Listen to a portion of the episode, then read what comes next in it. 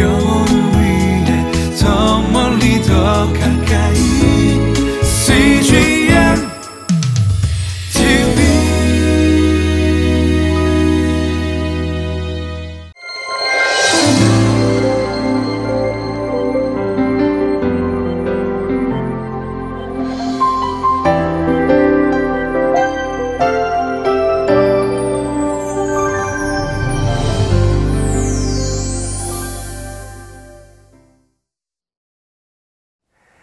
할렐루야. 새날을 주신 하나님을 찬양합니다. 낙엽이 떨어지는 계절입니다. 여름 내내 자신의 사명을 다한 낙엽들이 떨어질 때 생명의 유한성을 보게 됩니다. 하지만 내년에 새싹으로 다시 돋아날 것입니다. 영원한 생명의 근원 되신 하나님께서 계시기 때문입니다. 오늘 하루 우리 생명의 유한성과 영원하신 하나님을 보는 은혜가 있기를 바랍니다.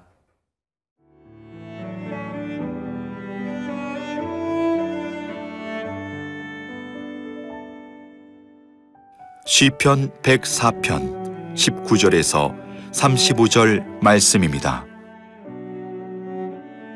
여호와께서 달로 절기를 정하시며 해는 그 지는 때를 알도다. 주께서 흑암을 지어 밤이 되게 하시니 삼림의 모든 짐승이 기어 나오나이다.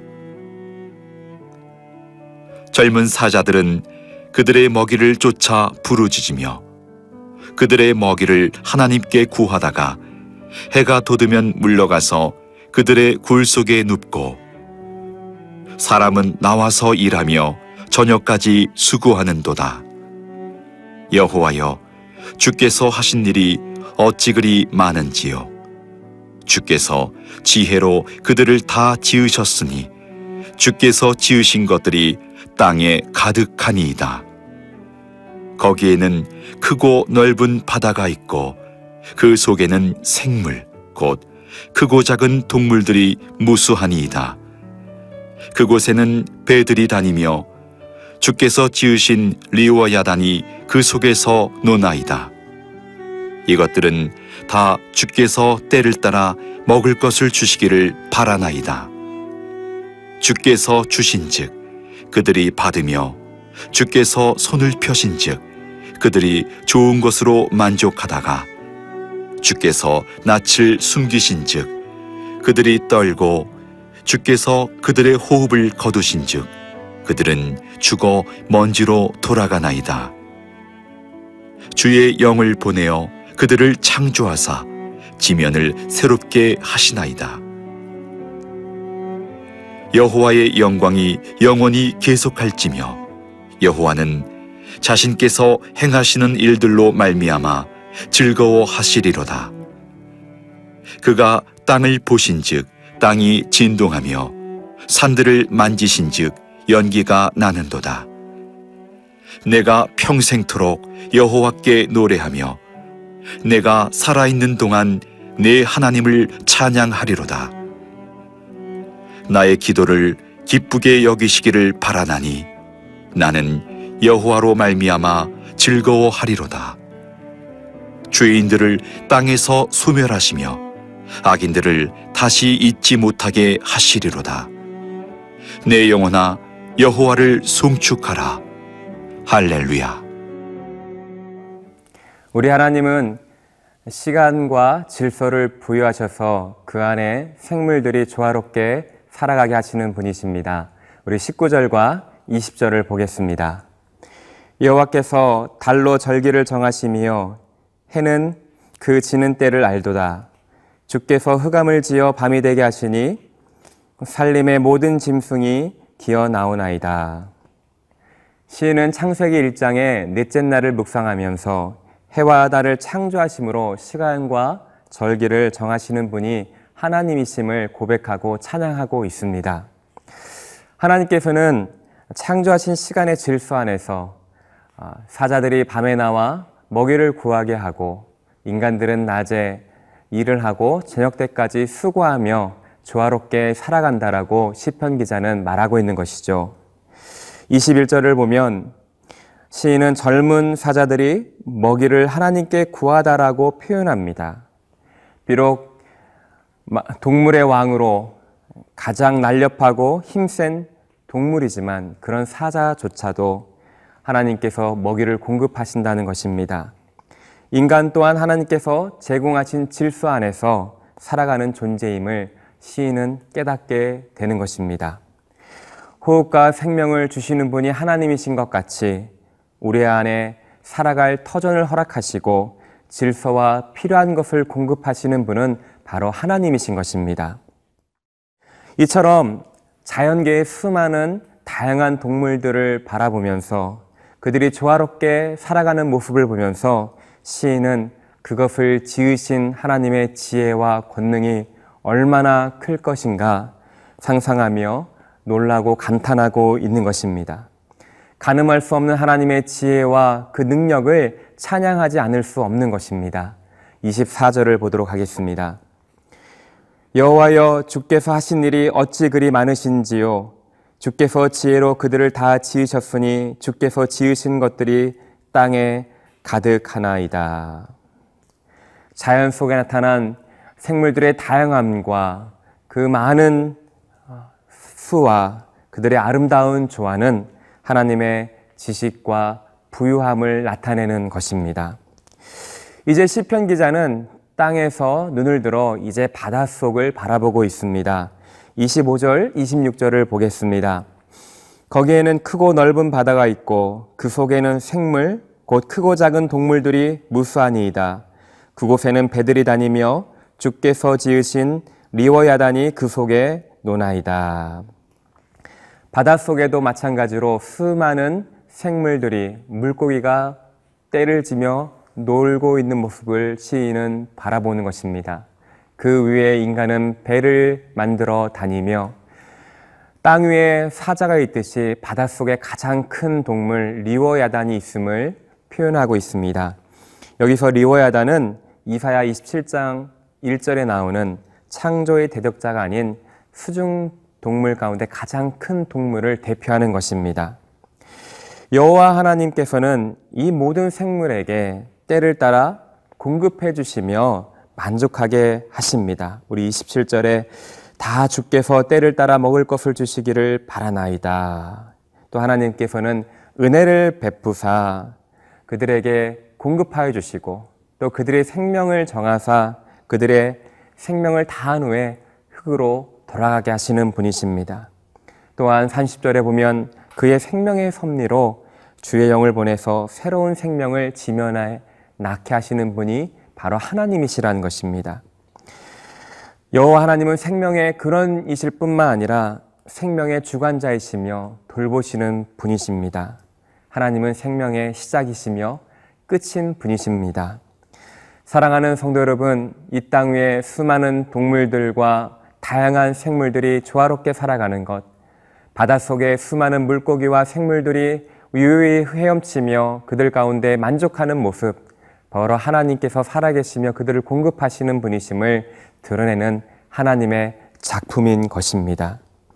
자연을 볼 때 그 안에 조화롭게 살아가는 모습을 볼 때 우리 하나님의 지혜와 권능을 우리는 가늠할 수 있는 것입니다. 저와 여러분이 영적인 눈이 띄어져서 우리 자연 뒤에 계시는 하나님의 지혜와 권능을 더 바라보시는 은혜가 있기를 바랍니다.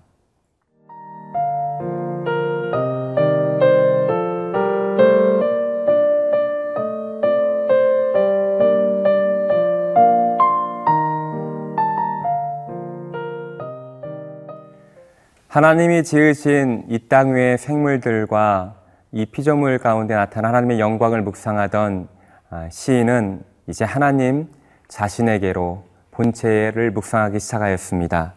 우리 31절을 보겠습니다. 여호와의 영광이 영원히 계속할지며 여호와는 자신께서 행하시는 일들로 말미암아 즐거워하시리로다. 하나님이 만드신 이 땅의 모든 피조물들은 태어나고 때가 되면 죽게 됩니다. 유한한 존재인 것이죠. 하지만 하나님의 영광은 그렇지 않습니다. 그분의 영광은 영원합니다. 모든 피조물이 사라진다 하더라도 그분의 영광은 영원할 것입니다.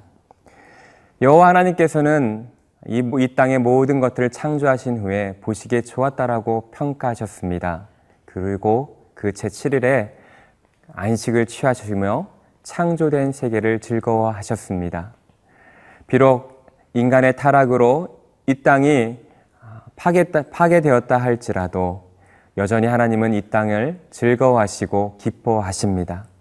하나님께서 만드신 이 땅을 하나님께서 즐거워하셨다면 그를, 그들을 하나님을 예배하는 우리 또한 기뻐하고 즐거워해야 할 것입니다. 우리 32절을 보도록 하겠습니다. 그가 땅을 보신즉 땅이 진동하며 산들을 만드시, 만지신즉 연기가 나는도다. 시인은 아무리 자연이 웅대하고 크고 다양할지라도 피조물 앞에서는 그것이 한낱 어, 흔들릴 수밖에 없는 존재임을 고백하고 있습니다. 하나님이 한 번 보시는 것만으로도 땅이 진동하며 잠깐 저촉만 해도 연기가 날 정도로 하나님은 위대하시고 능력이 많으시며 높으신 분이시라는 고백입니다. 이런 하나님 앞에 나아가야 될 우리의 바른 모습은 바로 찬양입니다. 우리 32절을 보도록 하겠습니다. 내가 평생토록 여호와께 노래하며 내가 살아있는 동안 내 하나님을 찬양하리로다. 영광의 하나님, 능력의 하나님, 권능의 하나님, 그 앞에 나아갈 우리의 모습은 바로 겸손히 찬양하는 것입니다. 그리하여 시인은 하나님의 크심을 느끼며 내 평생 동안 여호와를 찬양하겠다라고 다짐하며 찬양하고 있는 것입니다. 하나님을 전심으로 찬양할 때 주님은 우리의 찬송을 기뻐 받아주십니다. 그리하여 32절에 고백하는 것처럼 하나님께서는 예배하는 자에게 하나님의 기쁨을 채워 주십니다. 시편 기자는 하나님을 찬양할 때 누리는 기쁨에 대하여 고백하고 있습니다.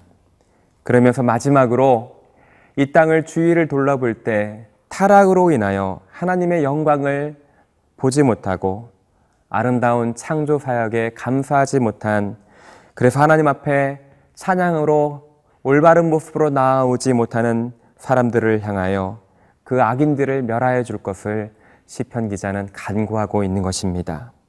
그리고 마지막으로 내 영혼아 여호와를 송축하라 다짐하면서 자기 평생 하나님을 찬양할 것을 우리 시편 기자는 다짐하고 있는 것입니다. 하나님과 그분이 베풀어 주신 이 땅을 바라볼 때 우리는 하나님 앞에 찬양하지 않을 수 없습니다. 그분의 존귀와 위엄을 생각할 때 우리는 그분 앞에 겸손히 나아가 그분의 행하신 일들을, 그분의 높으신 일들을 찬양하며 나아가야 될 것입니다. 영원하신 하나님의 베풀어 주신 이 땅의 피조물을 감사하며 즐기며 기뻐하는 것, 바로 그것이 찬양인 것입니다. 성도가 마땅히 해야 할 가장 기본적인 의무인 것입니다. 우리 시편 기자가 평생토록 여호와 하나님만을 찬양하겠다라고 다짐하며 주님을 찬양했던 것처럼 이런 시편 기자의 고백이 저와 여러분의 고백이 되기를 바랍니다. 그 찬양 가운데서 하나님이 주시는 기쁨과 영광을 누리는 복된 인생 되시기를 바랍니다. 기도하겠습니다. 하나님, 우리 가운데 아름다운 이 땅을 창조하여 주시고 베풀어 주시고 이 안에서 생명을 연장시켜 주시며 누리게 하셔서 감사합니다. 우리 자연 속에 나타난 하나님의 위대한 지혜를 깨닫게 하여 주시고 하나님을 더 찬송하며 찬양하며 나아갈 때 주님께서 주신 기쁨이 충만한 하루 되게 하여 주시옵소서 감사드리며 우리 구주 예수 그리스도의 이름으로 기도드립니다. 아멘.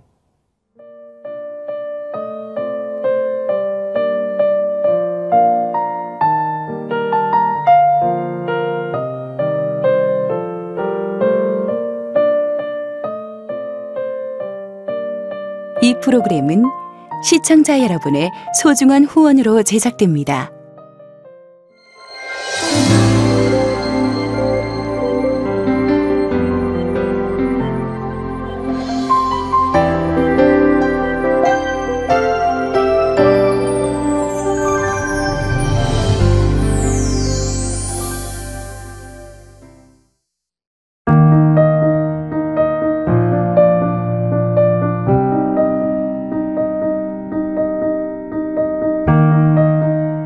대학교 2학년 때 참석했던 수련회에서 자비량 선교사로 섬기겠다 서원했던 서종경 집사님. 바쁜 삶을 살다 보니 하나님께 드렸던 서원은 어느새 잊혀져 버렸습니다. 군대를 가고 또 취업을 준비하면서 까맣게 잊었는데 회사에서 인도 지역 전문가를 모집을 하는 기회가 있었습니다. 아무도 없는 곳에 가서 하나님만 의지하고 한번 살아보면 어떨까? 그게 이제 계기가 되온 거죠. 낯선 문화. 광야 같았던 타문화권 생활은 생각 이상으로 어려웠습니다. CNTV의 위력은 저희 생각한 것보다 큰 것 같습니다. 생각지도 않았던 사람들이 하나님을 알게 되고 또 하나님을 잊었던 사람들이 하나님을 새롭게 만나게 되고 그런 것 같아요. 아침 저녁으로 하나님의 인도하심을 구하고 또 하루의 삶을 돌아보면서 CNTV를 좀 더 많이 보게 되었어요. 영적으로 광야 같은 인도라는 곳에 도착하니까 영적인 생명수가 아닌가라는 생각을 그때 많이 하게 되었습니다. 갈급했던 그곳. 서종경 집사님과 CGN TV는 함께했습니다.